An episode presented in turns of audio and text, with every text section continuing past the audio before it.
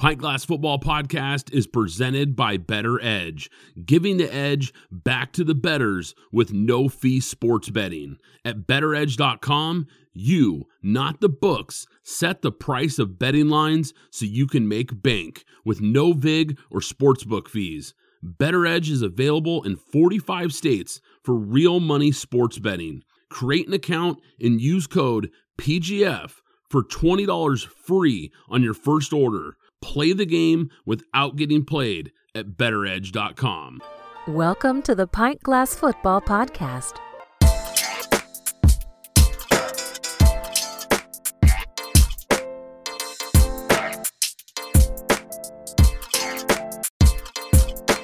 This is Pint Glass Football. Drink beer, talk NFL and college football. I'm your host, Brad Fowler, and McKenzie Brewing is the official beer of Pint Glass Football. Follow them at McKenzie Brewing. Follow us at pintglassfootball.com. If you're new to the show, hit that subscribe button. What's up, PGF Nation? I got another great show today, guys. JJ Watt retires. Derek Carr gets benched. Nathaniel Hackett finally gets fired. Is Tua a franchise quarterback? The college football playoff is here, and I've got an NFL prospect for each team that you need to watch for. Plus, guest Zachary Neal from USA Today's Ducks Wire is on the show, and a whole lot more to get to. So let's crack a cold one and kick this off. All right, what is up, guys? Hope you guys had a great holiday season. I know I did. Hope you guys enjoyed some time with friends and family, watched some football. It was kind of cool having NFL football on Saturday and Sunday for the holiday. I know I really enjoyed it, ate some great food, had some cold beers. Hope you guys did as well. Man, I'm excited to be back though, PGF Nation. It feels like it's been forever. I know it's only been a week, but man, there's been a lot that's been going on. A lot of podcasters I'm noticing are taking a break during the holidays. Not this guy, not this show. I'm here for you guys like always, every week. There's a lot that I want to get to today. So let's talk some ball. I want to start with JJ Watt announcing his retirement at the end of the season. I don't talk about every NFL player that retires, but this is a guy that needs to be mentioned because we're talking about one of the best defensive players of all time. This is a guy who is a no doubt first ballot Hall of Famer. The fact that this guy was a walk on at Wisconsin it just never stops being incredible to me. This is a guy who was overlooked and he just outworked everyone who doubted him. I think this is the guy you could easily make a case for as a top five, maybe top three defensive player of all time. That's how great of a player JJ Watt has been in the NFL, a three time NFL Defensive Player of the Year. Only Aaron Donald and Lawrence Taylor have ever done that besides JJ Watt and he's the only player in NFL history to ever record multiple seasons with 20 or more sacks. He's got 60 batted down passes since 2011, which is the most in the NFL. He was the second fastest player to reach 75 sacks. Only Reggie White did it in fewer games. His peak, his prime years, when he was really at his best, he was unbelievable. I mean, he did all this and he dealt with a decent amount of injuries as well throughout his career, and he played on some bad football teams. This is a guy who didn't have a lot of talent around him for a big stretch of his career. I mentioned guys like LT, Aaron Donald, Reggie White. He's in that group. There's no doubt about it. His name belongs with those guys, but what separates them from a guy like JJ Watt is they all won Super Bowls. They played with other great players. They played on other great defenses. Watt unfortunately played the majority of his career for the Houston Texans in Arizona at the end of his career. He only had a few okay teams that he played on, only made it to the playoffs a handful of times. Either way, just sad to see him go. Really sad to see a guy like this retire. I would have liked to have seen him play a couple more years, especially because right now he's having a really nice year in Arizona. It's clear to me that he's got more left in the tank, but he wants to hang it up. I respect the decision. But like I said, tip of the cap to one of the best defensive players of all time. It's absolutely crazy what has gone on this season with the Denver Broncos. I mean, this is a team that we've talked about a bunch, but the story just keeps getting crazier. It feels like every week the story gets crazier. The Broncos are a team. Let's rewind here. This is the team that went from Super Bowl hopeful, a team that a lot of people were circling as a legit contender at the start of the year. It went from that to an underachieving team to an absolutely terrible team to a team that just imploded last week. Nathaniel Hackett gets fired. He becomes only the third NFL coach to be fired during his first season as an NFL coach. Look, I called this one when he was hired. I didn't like this hire from the get go. Now, it's gotten really ugly though, because reports have come out and said that Russell Wilson was getting special treatment all season from Nathaniel Hackett. Apparently, he had his own office in the team facility as well. Other reports said that Hackett and Wilson, earlier in the year this came out, that they weren't coach player, but they were partners. I talked about that earlier in the year and just how bizarre that statement was. When the Broncos hired Hackett, I said it then. It was an obvious Hail Mary attempt to try to get Aaron Rodgers to come to Denver. And here we are towards the end of the year, and this decision clearly blew up in their face. Russell Wilson has been terrible, though. We've talked about it a bunch. Look, Nathaniel Hackett gets fired, but Russell Wilson has been awful. I mean, I'm not talking like terrible. He's been the worst starter in the NFL this year. They just got blown out by Baker Mayfield and the Rams, a team that has also been pretty bad this year as well. So you look at what happened on Sunday. Another terrible performance from Russell Wilson in this team. Only 217 yards passing, three interceptions. He looks broken. I mean, he looks like a broken quarterback. His game, it hasn't just declined, his game has fallen off of a cliff.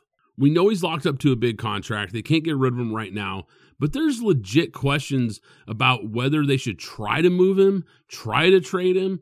It's going to be really tough to pull off. I've talked about that in the past as well. The contract's going to make it really difficult. And quite frankly, with how bad he's played, I don't know who would want this guy right now anyway. But the other question is who wants this coaching position? The Broncos have got to get this hire right. This thing went so far off the rails this year. There's names floating around like DeMeco Ryans, Dan Quinn, and possibly even Sean Payton. Those are the names that I keep hearing the most. Ryans is a hot name in coaching circles right now. He has been an awesome defensive coordinator for the 49ers. I think it's only a matter of time before he does end up getting a head coaching job. But here's the thing I don't think they're going to go with a first time head coach again. That mistake blew up in their face. So I doubt that Ryans is the guy they target.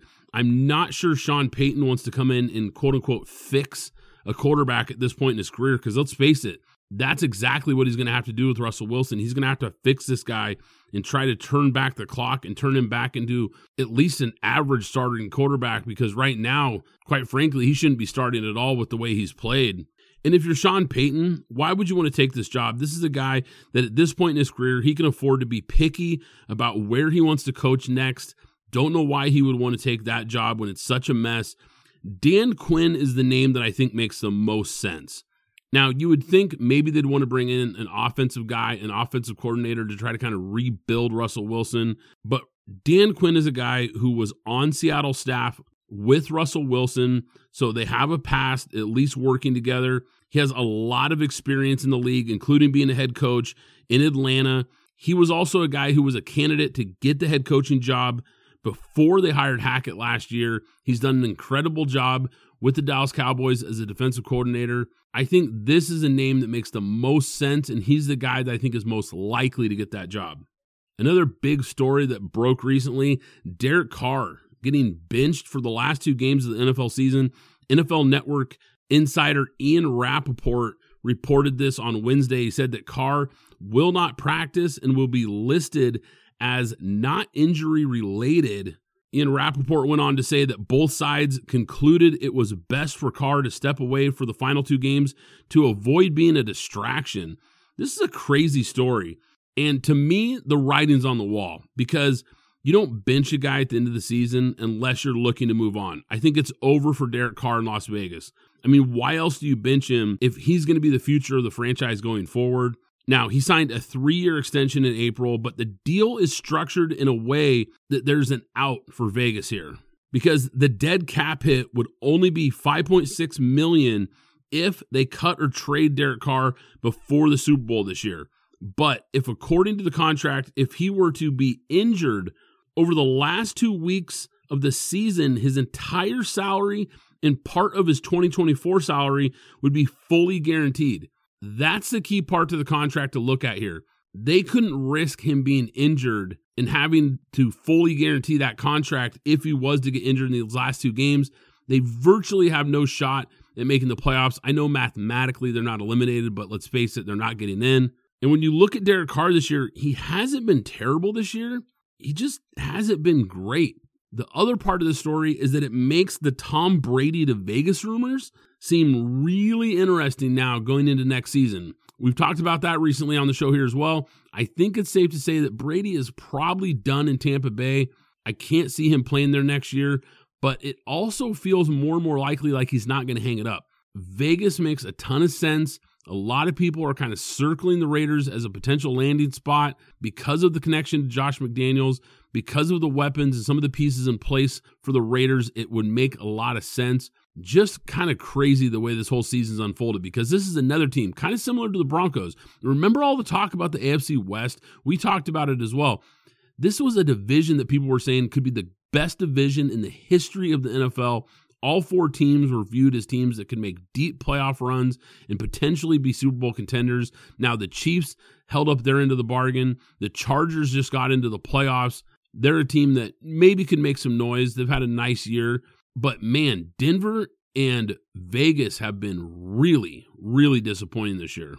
Speaking of disappointing, there's a quarterback in the league right now that's been terrible, and it feels like nobody's talking about it, and that's Deshaun Watson. Look, this guy's been awful. There's really no way around it. And I know he's only been back for four games. I don't want to overreact to only a four game sample, but this has been ugly. I mean, really ugly. The numbers don't lie. When you dive into the numbers, he's 40th in yards per attempt. He's dead last in the NFL in passer rating.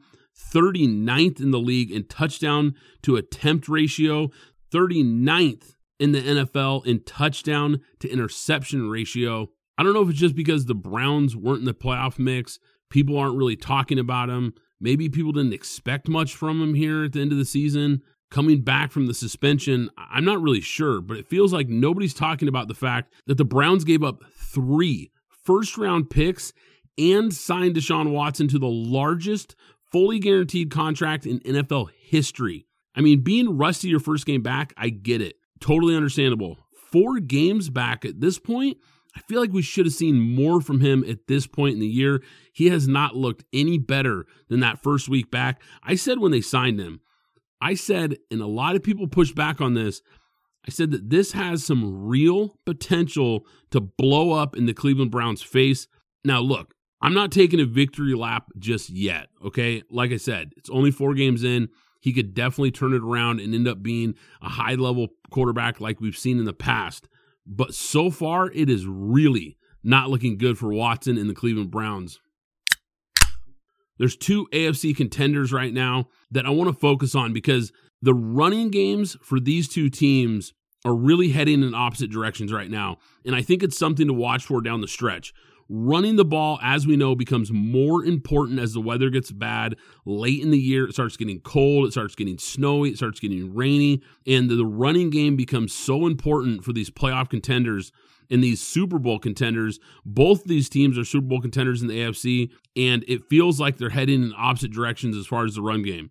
First, the Buffalo Bills. They just had their best rushing game of the year, and I think this is a good sign for them heading into the playoffs. I've said for a while now that the Bills lean way too much on Josh Allen's legs, and they need to find a way to run the ball and have more balance on offense.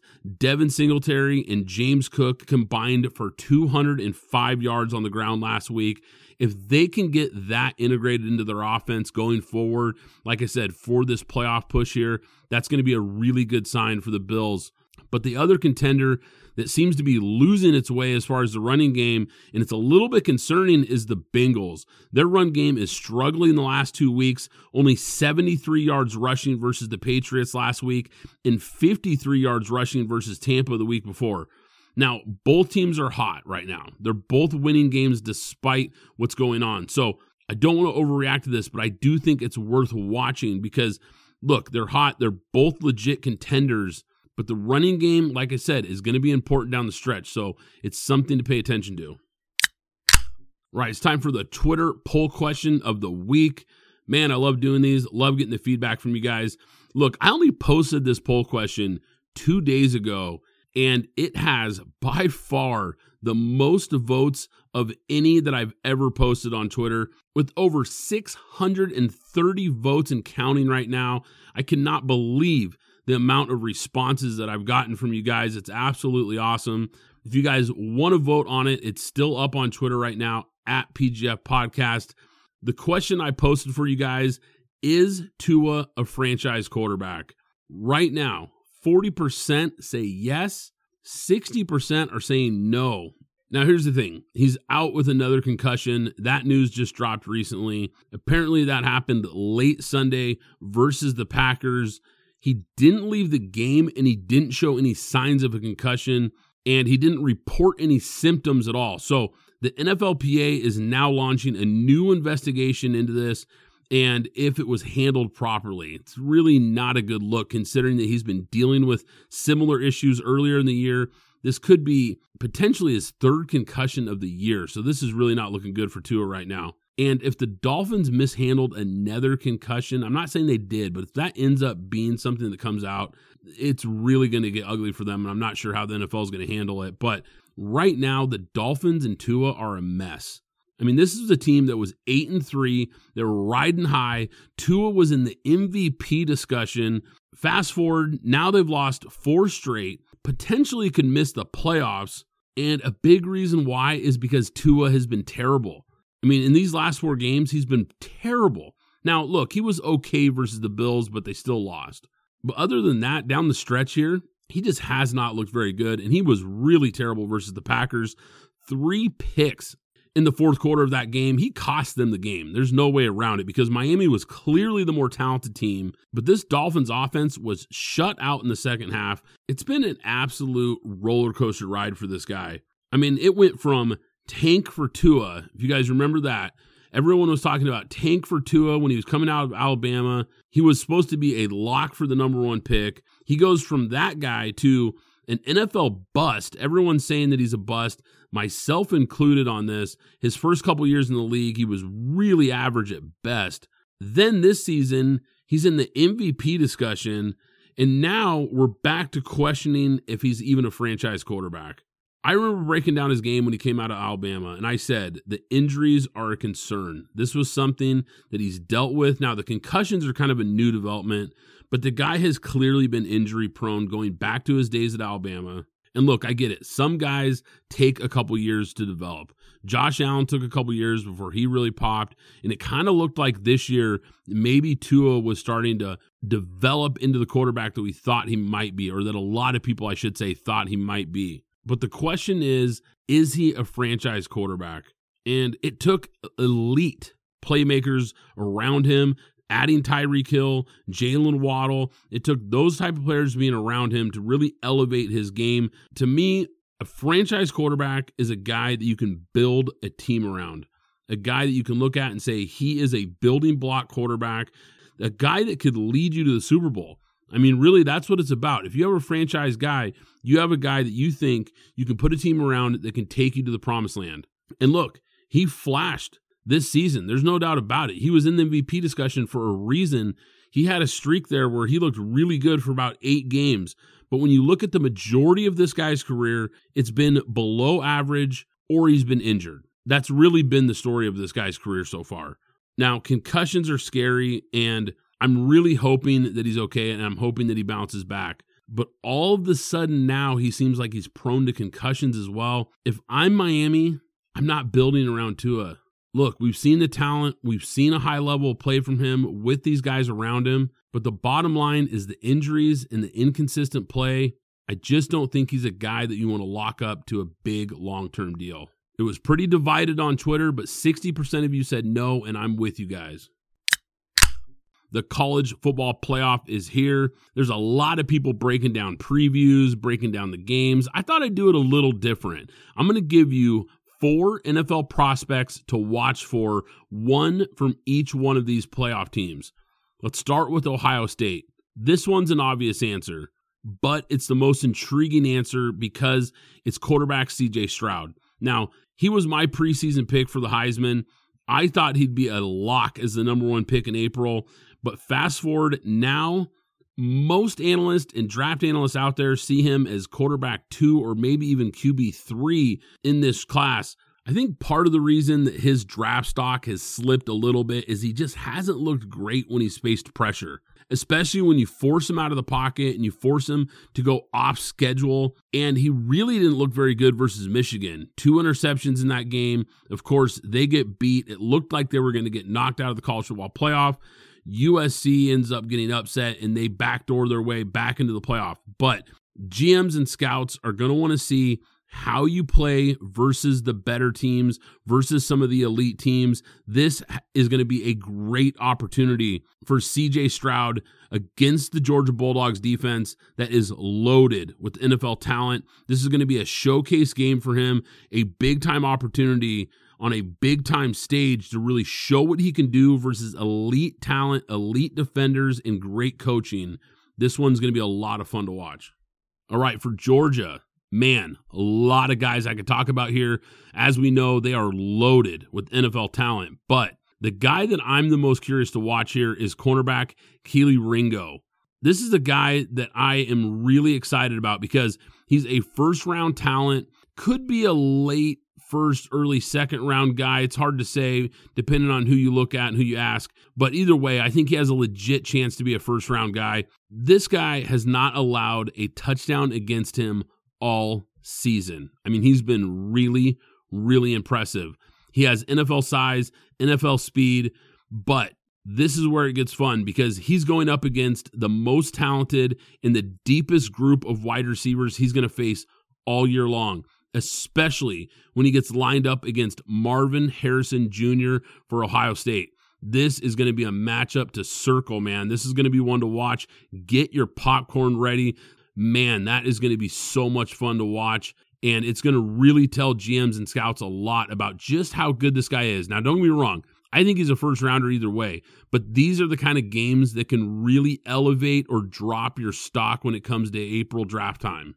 For Michigan, the strength of this team is the offensive line. They've got multiple guys that have NFL talent, but I think it starts with guard Zak Zinter. He's going to be one of the top guards drafted in April. He has a chance maybe to be the top guard taken, the first guard taken in this draft. He was a big time four star recruit coming out of high school, and he's developed into a really good all around player. He's got NFL size, six foot six, 315 pounds. He can run and pass block, a really complete player. He is going to be a handful for that TCU defense to deal with. This is going to be a matchup to watch here. Watch for him to really pave some holes up front in the running game early and often versus TCU. Watch Michigan early in this game because I think they're going to try to pound the rock. I think they're going to try to dominate at the line of scrimmage. And it starts with a guy like Zak Zinter. Watch them run the ball behind this guy because I'm telling you, he is going to blow open some big time holes in that running game. But for TCU, they're going to want to make this game into more of a track meet. Michigan is going to want to make this a fist fight, and TCU is going to want to put on a fireworks show. And it starts with wide receiver Quentin Johnston. This is a guy, if you haven't watched TCU play much this year, he might be the best wide receiver in the country. And maybe, maybe even a top 10 pick. I wouldn't be surprised if this guy is selected in the first 10 to 15 picks in April.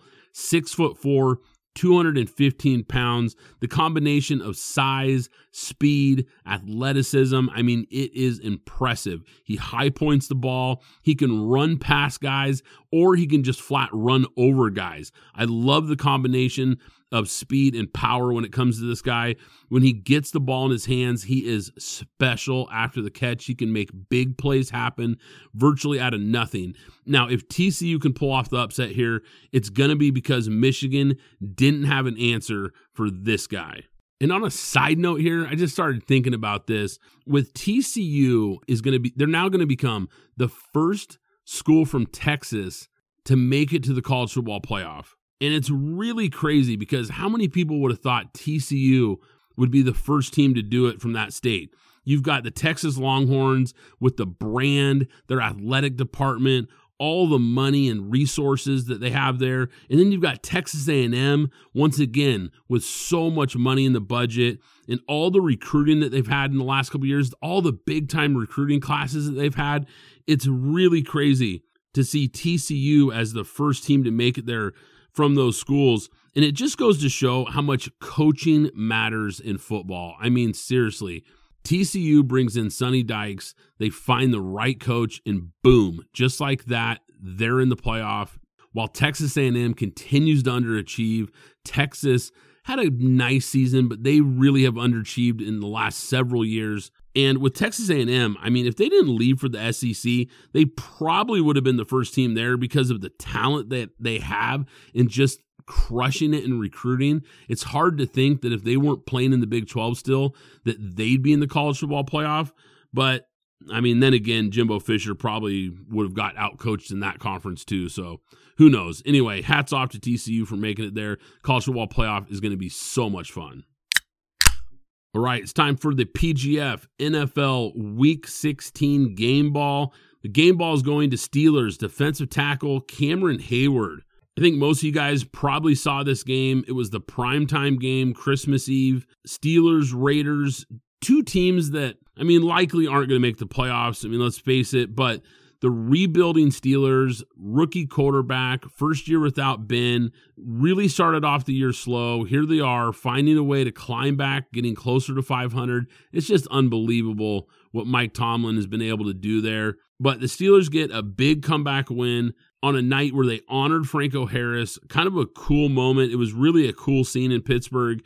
Cam Heyward, though, in this game, this guy was unblockable. I mean, he had one of his best games I've seen from him, maybe ever. I mean, this is a guy who's been a high level player in the NFL for a long time, but boy, he was just unreal in this game. It just felt like every play he was collapsing the pocket, disrupting every play. He was in Derek Carr's face, seven tackles, three tackles for a loss. It felt like he was in the backfield all game, two sacks, and a pass deflection. Man, what a beast Cam Heyward was.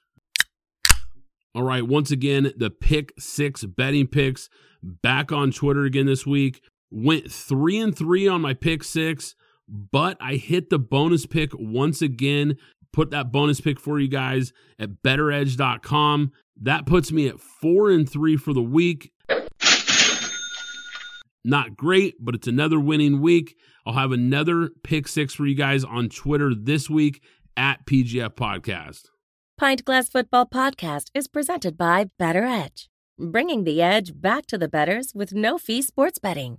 At bettoredge.com, you, not the books, set the price of betting lines so you can make bank. BettorEdge is available in 45 states for real money sports betting. Play the game without getting played at bettoredge.com. Excited to be joined by Zachary Neal, who's the managing editor for USA Today's Ducks Wire. Follow at Ducks underscore wire. And you can follow him at Zachary C. Neal on Twitter. If you guys want to follow along, great stuff there as always. Zachary, thanks for coming on the show. Thanks for having me on, man. I'm, uh, appreciative of the opportunity. Excited to talk some duck, uh, talk some duck football. I- am excited too because this is a program that's made some noise here. Big news right now for Oregon is the early signing window. They really started to get a lot of buzz across the media landscape because of what they did in the recruiting cycle here. The way Oregon closed in the signing day window, Dan Lanning and the Ducks, like I said, made some big time noise recruiting a group, a really loaded group, I should say, of four and five star players.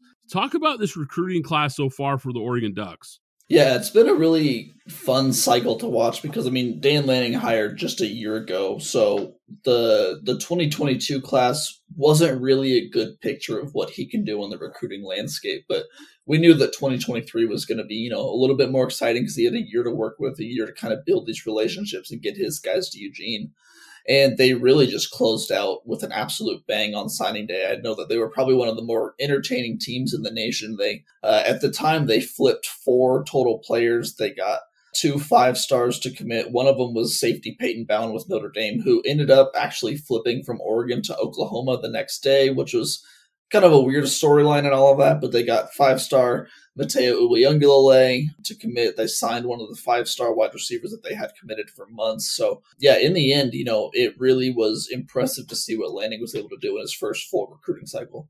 Yeah, he's been making some noise here. And like you said, it was entertaining. I think a lot of people across the nation who follow big time college football, follow the recruiting trail, really were paying attention to what Oregon was able to do because this was a class that was kind of seen in that 10 to 15 range. All of a sudden, they kind of shoot up into that discussion of like one of the best classes in the country. Now, part of the additions to this Oregon program have been through the transfer portal. Now we know the transfer portal in the last couple years has become such a big part of building a program in college football. Oregon has made some noise in that regard as well. Tell us about some of the new additions that they've gotten via the transfer portal. Yeah, we knew that early on in, in Lanning's tenure that the transfer portal was going to be really where they needed to hit the hardest. And we saw that last year. They brought in quarterback Bo Nix. They got a couple great running backs in Bucky Irving and Noah Whittington. Their best defensive player this last year was quarterback Christian Gonzalez, who came over from Colorado. And we've seen early returns this year too, as well. That hopefully, I mean, some some starters for next season. They got a couple of Alabama players and cornerback Khyree Jake, uh, Jackson and wide receiver Traeshon Holden. Um, they've got a couple of big time offensive linemen. I know that uh, Ajani Cornelius is one of the most highly touted offensive linemen in the portal from Rhode Island, and they got a commitment from him on uh, I think it was last Thursday, the day after signing day. Um, and then Iowa linebacker Jestin Jacobs is, you know, that's I think one of the ones that fans are most excited for because he's a he's a Big Ten linebacker, someone who knows the physicality of that game. And, you know, Lanning went out and said, Hey, I want you to play with us. And he came over. So we know that Lanning has a pedigree with linebackers. We saw what he did with that Georgia team when they won the national championship. We knew he was a great defensive coach. And it's going to be a lot of fun to see what he can do with these guys. Yeah, it is going to be a lot of fun because we've seen some success so far from Dan Lanning. Oregon had really a good first season with new head coach Dan Lanning, but losing to rivals Oregon State and Washington playing in the Holiday Bowl. It's nice, but I don't think it's going to cut it next year. So, what does Dan Lanning need to do in year two to get this program where they want to be, which, let's face it, is getting back to that college football playoff?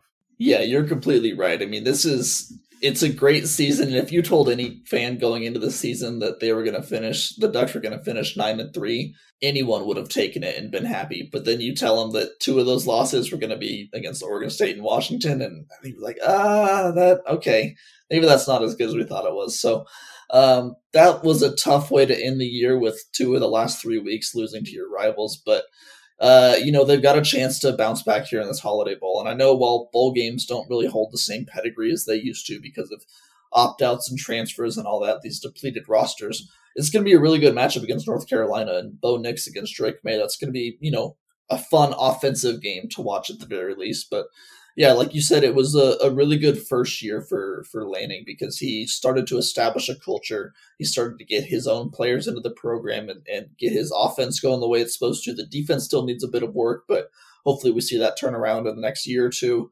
You mix what they're doing on the field with what they're doing in the recruiting world and what they're doing in the transfer portal, and it's clear that they're getting the talent that you need to succeed at a high level. And that's something that Lanning has seen before. I mean, he's coached a, a championship team. He's been up close and personal with these these SEC teams that can win it all, and he knows what it takes. And so I think that he's bringing that type of mentality to Eugene. Um, he knows what needs to happen for them to get there, and I'm not going to say that they're going to win a championship in the next five years, but I would not be surprised if they make it to a playoff or two in the next half decade. I want to follow up on something you said there, Zachary, because you mentioned the defense, and we know that's Dan Lanning's pedigree. Came over from Georgia, like you mentioned. He was the defensive coordinator for that program that had such an incredible defense. Now, you, you mentioned that the SEC, we know it's a different animal. The level of talent that they had at Georgia is not where Oregon is right now. And we know he's trying to build that. The defense, though, I think was a little bit underwhelming in year one is that something where does Dan Lanning need to be more hands on with the defense going forward? Is that something you could see next year maybe he has more of an impact on the defensive side of the ball? Is it a matter of bringing in more guys to that side of the ball? What what do you think needs to change there to get that side of the ball playing at a higher level? We saw the offense was pretty good this year. They were able to score a lot of points. They were a productive offense. At times, that defense wasn't quite up to par, though. What, you, what needs to change there? You know, I think it's a little bit of both of the things that you mentioned. I think one of it is that they just they don't really have the the level of talent that they need. And I don't know if it's a level of talent thing or a, a type of talent thing, if that makes sense. One of the things that a lot of fans and media members were kind of when we were looking for, I don't want to say excuses, but reasons for why the defense was underperforming with, you know, pretty talented guys on that side of the ball is, you know, I wonder if it was just they weren't guys that fit Lanning's scheme. I mean, Noah Sewell is a great linebacker. I mean, a future NFL player for sure. He's going to get drafted this year, but he didn't really thrive in Lanning's system. I don't know if that's just mean, he's not a Nakobe Dean type player. He, he may just not have the attributes that Lanning needs in his number one linebacker. That's not to take anything away from him. He's going to be a great player on Sundays, but that's just one thing. That's where I'm kind of excited where this future is going because now we're seeing Lanning bring in his guys. I mean, these are got not guys that are held over from the Mario Cristobal recruiting classes. These are guys that he's recruited out of the transfer portal and out of high school and, and guys that have attributes that he wants. And to your other point, I mean, it, it very well could be that he needs to be a little bit more hands on. That was a, a common theme this year is that there was rumors that Dan Lanning took over play calling duties from defensive coordinator, coordinator Tosh Lupoi. In a few games, it, the defense looked great. It seemed like that was working. But then there were also games like Washington against Washington and Oregon State where the defense completely collapsed down the stretch and lost them the game. So, and those came after the rumors started that Lanning took over the play calling duties. So I, it's a little bit of all of that, but I just think it's also that this was his first year and, you know, not everything's perfect in his first season. So I expected to get a lot better. Yeah, I think that's a great point. I think those are all great points and really valid. We we often want instant results, but we have to remember this is a young coach, a first time head coach, and there's going to be some learning pains and, and some things that he's going to have to figure out as he goes here. And I also like your point about kind of bringing in his guys around his system, and I think that could be very valid as well. Now, I want to shift gears here though because this past offseason, UCLA and USC announced they'd be joining the Big 10 Many have reported that Oregon and possibly Washington could follow. There has been consistent reports as well of multiple other Pac 12 schools getting interest from the Big 12. Pac 12 Commissioner George Kliavkoff is under immense pressure to land a lucrative Pac 12 media rights deal that also gets better exposure for the conference than what they've had in the past. So, this is kind of big picture questions here could a big media deal secure the conference going forward? Is it really that simple? Or do you think no matter what happens, Oregon and most likely Washington are going to be following the LA schools to the Big Ten? If I give you my best guess, I would say that five years from now, we, we probably do see Oregon and Washington in the Big Ten because there's a lot of money going on right now. And I know that Phil Knight, in particular, one of the, the biggest funders of Oregon athletics. He doesn't like to be left out of the party. Ducks got a little bit left out of the party when USC and UCLA went to the Big Ten this past summer. So I know that George Kliavkoff has a massive opportunity in front of him to keep the Pac 12, Pac 10, whatever you want to call it, together. You know, a media rights deal could definitely do that. I don't know if they're going to get one done big enough that keeps everybody happy and gets them their fair share of the pie that they agree with, but there's been a lot of smoke around Oregon and Washington, like you said, being the next ones to leave the Pac 10, Pac 12, and go to the Big Ten, which honestly, if I'm an Oregon fan, that's kind of what I'm pulling for right now because I think I see the level of competition in the Big Ten and the the opportunities that they have to better get into the playoff and better position themselves nationally and just get in front of more eyeballs. I think that's really appealing. And that's not to say anything bad about the Pac 12 competition because this past year, the Pac 12 was really good. It was one of the best conferences in the nation. And I know that going into the 2023 season, they project to be one of the best too because you look at all the quarterbacks returning. It's going to be a really good conference. But in terms of the money that we're talking about and just the, the massive moving pieces, if I were to put my bet in, I think that Oregon does end up in the Big Ten, whether that's three to five years from now, uh, a little bit longer than that, I'm not sure. But I think that is finally where they end up. I think you're right, Zachary. I, I, tend to agree with you. I think ultimately, I don't think a big media deal from the Pac 12 commissioner, if he's able to pull one together, whatever it is that they're able to put together, I, I, don't see it being big enough, lucrative enough, and getting the kind of exposure that a program like Oregon and, and possibly Washington are looking for.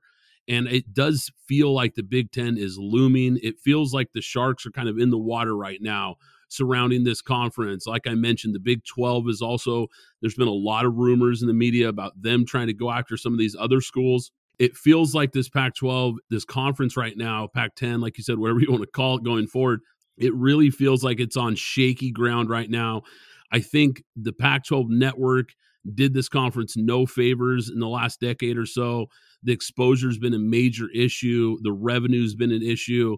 And I think those are things that unfortunately I just don't think you can fix overnight. I know there's been rumors about possibly Amazon, Apple, and some other streaming services possibly being an option for the Pac 12. Maybe that's a solution, but it's really hard for me to think that a team like Oregon, like you said, with Phil Knight and the getting left out of the party, I think that was a great call because I think this is a program that wants to be in that elite discussion. And I think the way they're viewed nationally a lot of times is viewed as a big fish in a small pond.